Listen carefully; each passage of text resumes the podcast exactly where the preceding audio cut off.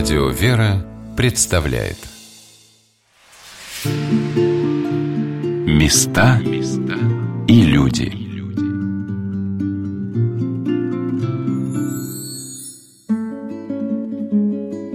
Здравствуйте, у микрофона Ольга Королева, и я продолжаю рассказывать вам об ангаре спасения. Это один из социальных проектов православной службы помощи «Милосердие», по своей сути, ангар спасения – это низкопоронговый центр помощи бездомным, куда может обратиться любой человек, независимо от гражданства и наличия документов, рассказывает руководитель благотворительных проектов службы милосердия Ирина Мешкова. С каждым годом количество обращений в ангар спасения растет, причем где-то на 3000 обращений. Сколько сейчас людей обращаются в среднем, ну, может быть, за год или за зиму? Здесь о, о двух цифрах нужно сказать. Количество людей и количество обращений – это разные вещи. В 2018 году к нам обратилось порядка 30 тысяч обращений. В год? Да, порядка 30 тысяч обращений. Ну, то есть э, это больше вот 100 человек ежедневно.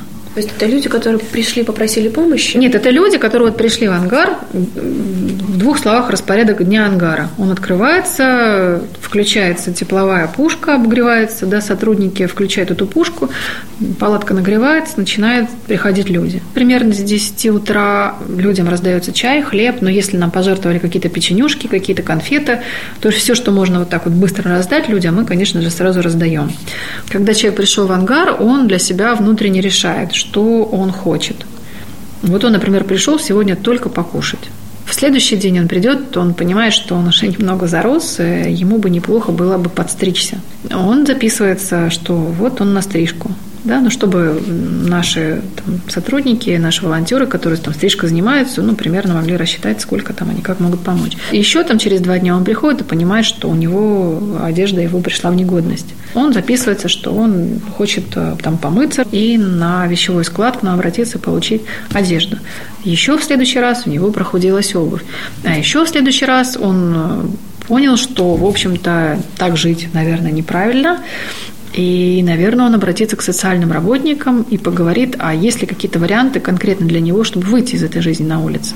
Ну и тут, как говорится, вступает э, скрипка да, социального работника. В соседнем с ангаром спасения здании на первом этаже расположен социальный отдел. Стучусь туда, захожу. В небольшой комнате стоят стеллажи с папками и два стола с компьютерами. На одной из полок вижу маленький игрушечный автобус с надписью «Милосердие». Прием ведут две женщины-специалиста. Та, что помоложе, Татьяна Залеская. Я уже встречала ее в палатке. На каждого есть э, папка своя, да? Да, но не те, кто в палатке. Кто в палатке просто приходит поесть, конечно, у нас нет возможности. А вот те, кто к нам обращается за социальную помощь, с которыми мы работаем, людьми, покупаем билеты, документы восстанавливаем, другую какую-то помощь оказываем, мы на всех, да, заводим дело с всеми данными, которые Ручка ну, нам необходимы для того, чтобы да. эту помощь оказывать. синяя? Да, да, да. Как вас зовут? Игорь.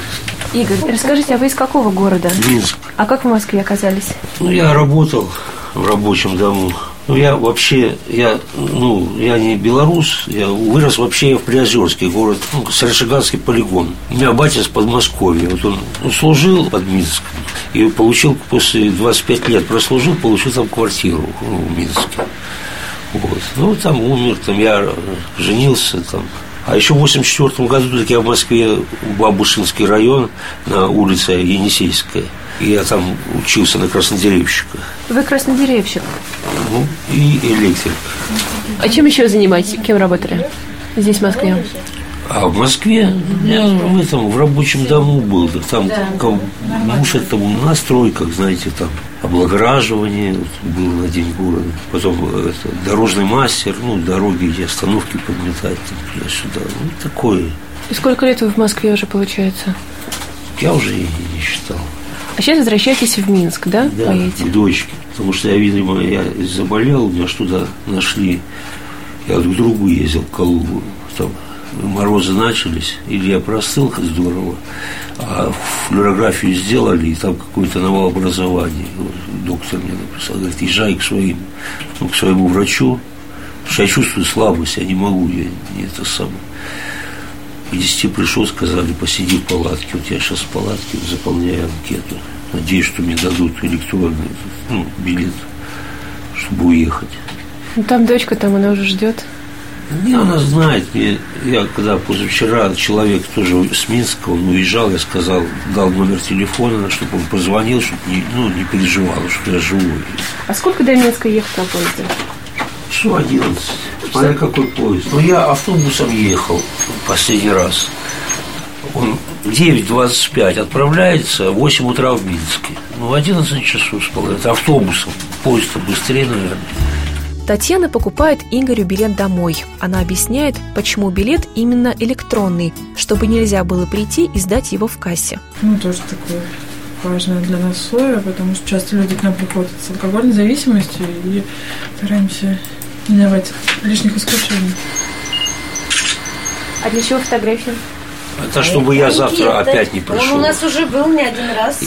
Да, я в 84 году меня. А, в 14 да. То есть вы вас уже один раз отправляли. В 2014 году домой вы уезжали. Сейчас нужно снова доехать до дома. Да. Что делать? Так, а телефон мне писать Минске? Ежедневно к нам обращается там, 10-15 человек за помощью. Истории самые разнообразные. Конечно, какие-то запоминаются больше, какие-то уже ну, такими типовыми случаями, что люди там приезжают на заработки, им не выплачивают зарплату, или они попадают в какие-то еще неприятные ситуации, бывает там ограбят и не могут уехать домой. Истории разные. Кто-то приезжает, теряется. С пожилыми людьми, к сожалению, это очень часто происходит. Они приезжают в Москву, и забывают зачем, забывают э, какие-то ад- адреса родственников, которые есть в Москве, и в совершенно таком потерянном состоянии сидят на вокзале. Таким бабушкам, дедушкам тоже стараемся помочь. Ищите родственников, восстанавливаете документы, пытаетесь узнавать, как это происходит. Ну, То есть это же огромная, то есть такая детективная настоящая работа. Да, бывает, что это не, не всегда просто сделать. Однажды к нам обратилась за помощью женщина, она не помнила даже, как ее зовут. То есть она совершенно не помнила ничего, она не знала, что она находится в Москве, и не знала, как она оказалась в Москве. И постепенно мы с ней разговаривали, мне дали листочек, она записала просто все, что ей в голову приходит. Она написала, она написала несколько имен. Мы вызвали скорую, пока ждали скорую, пытались с ней пообщаться. Она вот помнила только одно имя, э, Валя, мы думали, что ее так и зовут.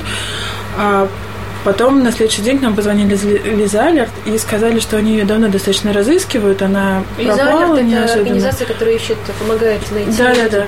И э, Валя это, оказывается, не ее имя, а имя ее матери, но она не знала, почему она именно его написала, не помнила, откуда она его знает. И родственники ее тоже с нами связывали, спрашивали, как она к нам попала. Она была совершенно другой одежде, не в такой, как ушла из дома. То есть эта бабушка, она была даже не из Москвы, получается? Она была даже не бабушка, она была достаточно молодой женщиной, и просто что-то случилось, какая-то травма у нее была, потому что ее увезли в Склиф, и там наблюдали, говорят, что у нее были многочисленные синяки на теле. Да, она из э, Рязанской области. Поэтому в Москве, как она оказалась, она не помнит, и родственники совершенно тоже в замешательстве, почему она э, оказалась здесь. Ну, вот такая история для нашей службы, это, это такой незаурядный случай. Направление по работе с бездомными, о котором говорит Татьяна, так и называется «Возвращение». Каждый месяц соцработники отправляют домой около 100 человек. Да. Как так случилось, что вы заинтересовались этим безумностью? Я случайно совершенно попала в эту область, скажем так, и просто увидела объявление в храме, то, что нужна помощь на кормление бездомных, и подумала, почему бы нет. Пришла и постепенно, не сразу, но постепенно меня это очень стало затягивать. Я стала узнавать людей, которые на улице находятся. А, Появились уже какие-то там обязательства перед ними. Ну, то есть мы о чем-то договаривались, какой-то там помощи, поддержки. И, ну, как-то очень незаметно я в это втянулась.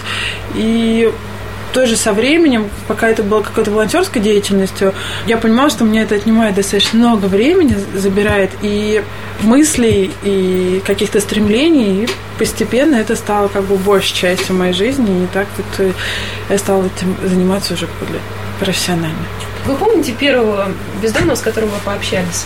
А, да, я помню, э, как доброволец, это он был очень эм, недружелюбный, так сказать, человек, э, был очень недоволен вообще всем, что происходит, и мне это так удивило сначала, что, ну, вроде как бы приехали с какой-то помощью оказать человеку, он очень негативно это воспринял, и э, самое удивительное, что мы с ним очень подружились со временем, и он оказался как раз очень таким человеком радушным и эм, открытым, и, ну, вот за этот период там общения, мы там несколько лет с ним общались, ну, периодически встречаясь на кормлениях там и так далее, совершенно с другой стороны открылся, и, наверное, вот эту мысль, которую я пыталась сформулировать, э, что изменилось для меня вот в образе бездомного, сначала работа и сейчас, и раньше я, наверное, воспринимала это все-таки какой-то просто пласт людей, и, ну, достаточно безличный, то есть ну вот есть категория такая людей, которые нуждаются в такой конкретной помощи.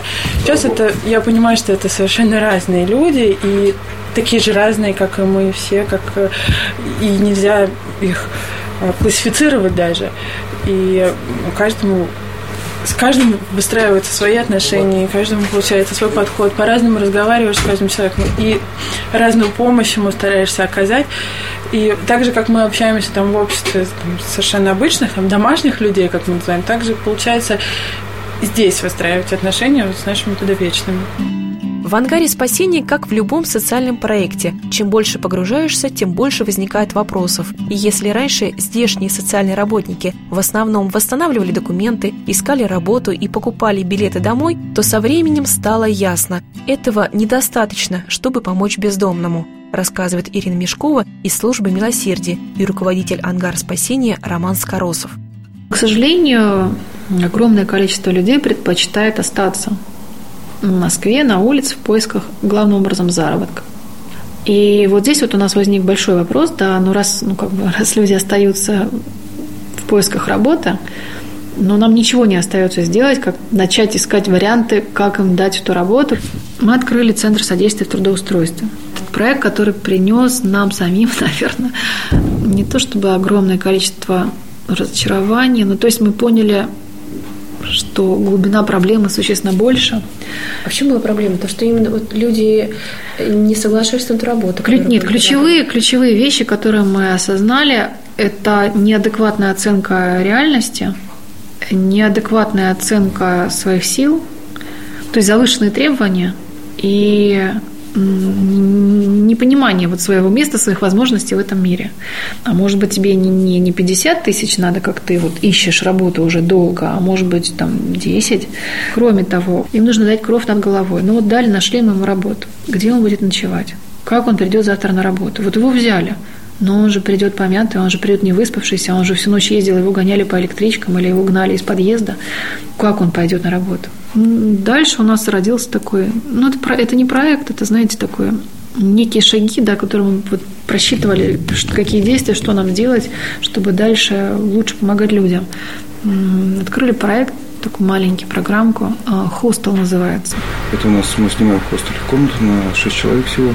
И тех более-менее, которые э, способны еще трудиться в трудоспособном возрасте, его как мы их называем, и которые хотят, имеют желание там работать, найти работу, то есть считают даже сами себя такими более самостоятельными. Они всегда говорят, мне бы вот чуть-чуть, чуть-чуть, чуть, и я вот сам, я встану на ноги.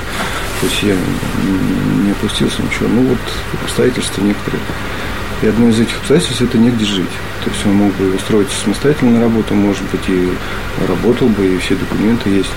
И вот мы сделали комнату на 6 человек, и вот туда вот поселили. Некоторых людей туда поселили. Тоже там очень интересные результаты. Прошло через хостел по проекту по 20 человек, и только единицы, там два или три человека, они вернулись на улицу, они до сих пор на улице. Все остальные, они или вернулись в семью, или к родственникам, или как-то где-то устроились на работу и с проживанием и работой. То есть мы точно, совершенно точно, сто процентов знаем, что они сейчас не на улице. Сегодня на «Волнах Радио Вера» рассказываем вам о Московском социальном центре помощи бездомным «Ангар спасения». Руководитель благотворительных проектов службы помощи милосердия Ирина Мешкова и Роман Скоросов, возглавляющий «Ангар», делятся накопленным опытом. Мы стали с, э, небольшим количеством бездомных, ну, с кем позволял там техник и так далее, выезжать на экскурсии то есть людей спрашивали, кто бы хотел поехать. Первый состоялась поездка это монастырь, такой с экскурсией и плюс небольшой такой как, пикник чтобы пообщаться, по разговаривать, ну как не отделять их от, не выделять их в обществе, как все бездомные там, чтобы не было вот этой классовости или как называется, не, не знаю. Да, да, да, да. Вот, и это дало очень большой результат. Всего лишь один день вот поездки, ну, одним днем дало очень большие результаты в том плане, что бездомные были счастливы, неимоверно как. То есть мы таких счастливых еще не видели здесь даже на протяжении, не знаю, которого времени, нескольких лет, наверное. И постоянно потом уже спрашивали, а мы еще поедем, а еще поедем, а еще поедем. Мы ну, поняли, что люди чуть-чуть поменялись даже внутри них. А сколько у вас было человек? Большой там, автобус? Нет, там небольшой, два микроавтобуса было, там было 15 или 14 человек. То есть было два сотрудника, два волонтера и вот остальные все бездомные. А, еще отец священник с нами есть. Он. Отец Олег? Отец Олег, да. И мы дальше, когда увидели это, начали дальше продолжать. То есть потом у нас решили мы поехать с ними на субботник. А, на субботник на, ферме, на одно из фермерских хозяйств. Ну, чтобы помочь там, допустим, по хозяйству, что-нибудь поделать, и плюс также э, как-то сесть там, пообщаться на природе там просто тоже вышло очень хорошо, люди откликнулись, вот из бездомных очень многие откликнулись, даже, можно сказать, больше, чем мы могли повезти туда. Вот. Все прошло идеально, очень. И поэтому дальше начали задумываться и уже думали, что, может быть, все-таки сделать чуть подольше, не одним днем, а решили организовать такой небольшой лагерь летний. Но на фермерском почему мы выбираем? Только для того, чтобы люди не бездельничали, ну, не слонялись, а вот чтобы было какое-то занятие минимальное, минимальное там. Покосить. Да, не с четырех утра там и от зари до зари, а вот именно такое было занятие. Это мы никогда не исключали, трудовые послушания, это они очень полезны. Ну вот, летом 18 у нас был лагерь тоже на одном, на другом уже фермерском хозяйстве, нас пустили туда. В Москве где-то, в соседнем? Ну да, это Владимирская область, можно сказать, Подмосковье, там прям на границе. Нас пустили туда, там было немного человек, там сначала было 8, потом 5 осталось. Люди там прожили месяц. После этого месяца было вообще, мы начали анализировать, начали расспрашивать и это фиксировать все, то есть как вам, что вам там, ну, грубо говоря, там, сочинение, как то провел лето. И у многих такие прозвучали фразы неподготовленные, а искренние, что я неправильно раньше жил. То есть то, что я там вот побывал, мне дало возможность осознать как же вот люди говорили-то, проштудировать свою прошлую жизнь, переосмыслить, переоценка ценностей произошла. Говорит, я неправильно жил, я не хочу так больше. Это было и у некоторых со слезами в глазах. Вот. Мы, конечно, тоже были очень счастливы, рады, что вот такие вещи происходят. То есть наша задача вот разбудить человеке желание жить. А также наша задача помочь ему выработать иммунитет к проблемам, ну то есть некую устойчивость ему дать психологическую, понять, что проблемы, с которыми он столкнулись, которые привели его к такому ну, в общем-то, падению, да, в социальном смысле, что, ну, в общем, все это преодолимо, и нужно набираться силы и идти дальше. Увидев положительный эффект, в ангаре стали развивать направление. Сегодня уже четыре фермерских хозяйства в Подмосковье и соседних областях готовы принимать бездомных. Они обеспечивают людей работой и жильем, рассказывают Роман и Ирина. А мы всем уже остальным туда присылаем людей, обеспечиваем одеждой, едой там, так далее, так далее. И мы с ними работаем специалистами. То есть туда приезжает священник, аддиктолог, психолог и социальный работник. И все вот э, как по индивидуальной программе работают. То есть, То есть в эти на фермы, где живут люди, да. то есть это в основном лето, ну, или Нет, зимой, зимой тоже. тоже. Это, зимой. Это Круглогодично у вас да. получается. Да, и мы только пробуем, начинаем. Мы работаем над разработкой социальной реабилитации бездомных. То есть такой программы реабилитации бездомных мне неизвестно о ее существовании, что она есть. Мы искали этот опыт. Какие-то вещи, какие-то жемчужины мы, безусловно, нашли. Мы нашли уникальный опыт помощи бездомным, именно реабилитации. А в Елизаветинском Минском монастыре мы нашли такой формат помощи в Нило-Столобинской пустыне. Опыт какой-то мы переняли.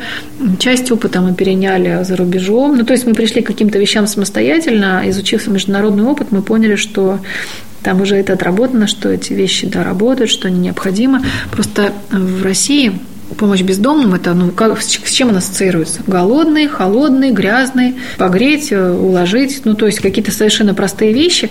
Никто не думает о человеке как о личности что если мне помочь как личности, то проблема с покормить и с обогреть не решится. Ну, то есть она, это лишь следствие.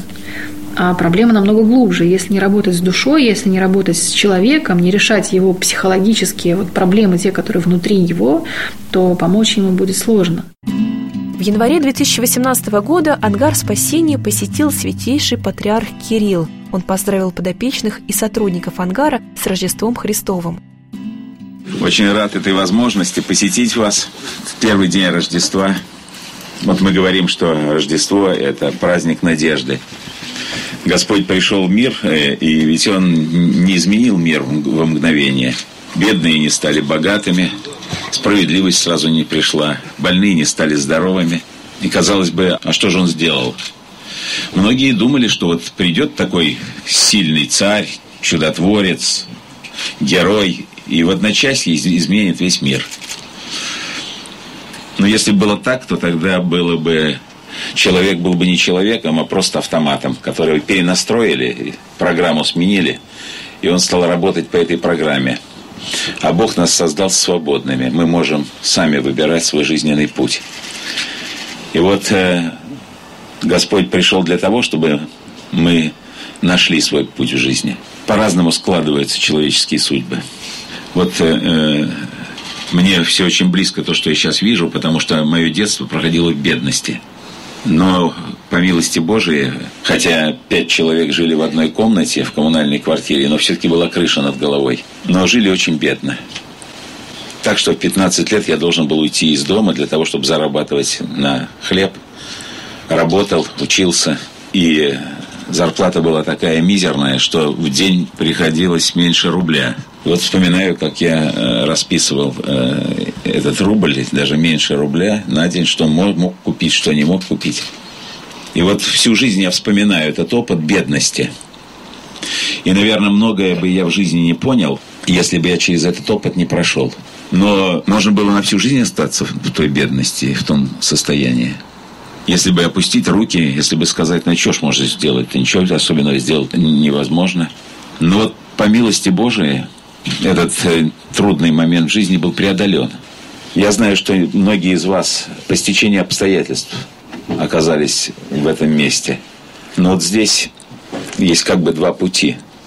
Один путь – это смириться с тем, что есть, и сказать, ну, и, и пускай так будет. А есть другой путь – сказать, нет, так не должно быть в моей жизни. Я должен сделать что-то, чтобы выйти из, из этого состояния. И вот это то место, где вы можете принять такое решение – Ирина Мешкова вспоминает, что визит патриарха тогда очень воодушевил сотрудников ангара и подопечных. Сейчас о чем мы мечтаем, о чем наше чаяние, да, нам мы очень хотим реабилитационный центр, то есть место, где мы с людьми можем долго вместе быть. А потому что вот помочь за пять минут ему невозможно. С ним нужно проделать очень серьезную работу. Плюс э, вот из тех людей, да, вот, которые жили в хостеле, минимум пяти людям мы не смогли помочь, они снова вернулись на улицу. И они все были зависимостями, они все страдали вот алкоголизмом. То есть, не решив эту проблему, помочь им дальше невозможно.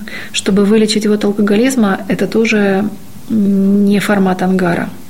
То есть ангар, к сожалению, уже не может нам дать те возможности, которые необходимы. Но, то есть он обязательно нужен, но нужен и еще. Нам нужно, нужен, продолжение. Нужно продолжение, да, чтобы действительно помочь людям, потому что у нас у всех болит душа, мы не можем, да, на это смотреть спокойно, видя и немножко разобравшись, в чем нуждаются эти люди.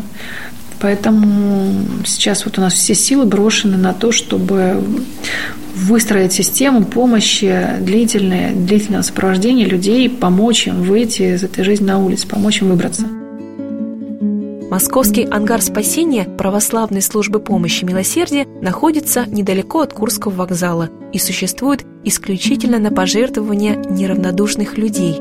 Двор 55-го дома по Николаемской улице, где стоит большая темно-синяя палатка, хорошо известен среди бездомных столицы. Сюда ежедневно приходят десятки человек за теплом, горячей едой, чистой одеждой, лекарствами. Разные люди, разные судьбы – и что интересно, за те два дня, что я провела в ангаре, я ни разу не услышала обидное слово «бомж». Сотрудники говорят «бездомные», «бедолаги» и относятся к ним как к людям, попавшим в беду. В ангаре спасения стараются спасать бездомных не только от холода и голода, но и укреплять их дух. И человеческое отношение – самое важное в этом непростом деле, говорит руководитель православной службы помощи милосердия епископ Орехово-Зуевский Пантелеимон. Когда говорят о бездомных, такое впечатление, что говорят не о людях, о каких-то нечистых животных, или о каких-то больных, или о каких-то прокаженных, там, их боятся, что они будут гадить, что они там будут еще что такое делать, что они сорить там будут или еще что-то такое.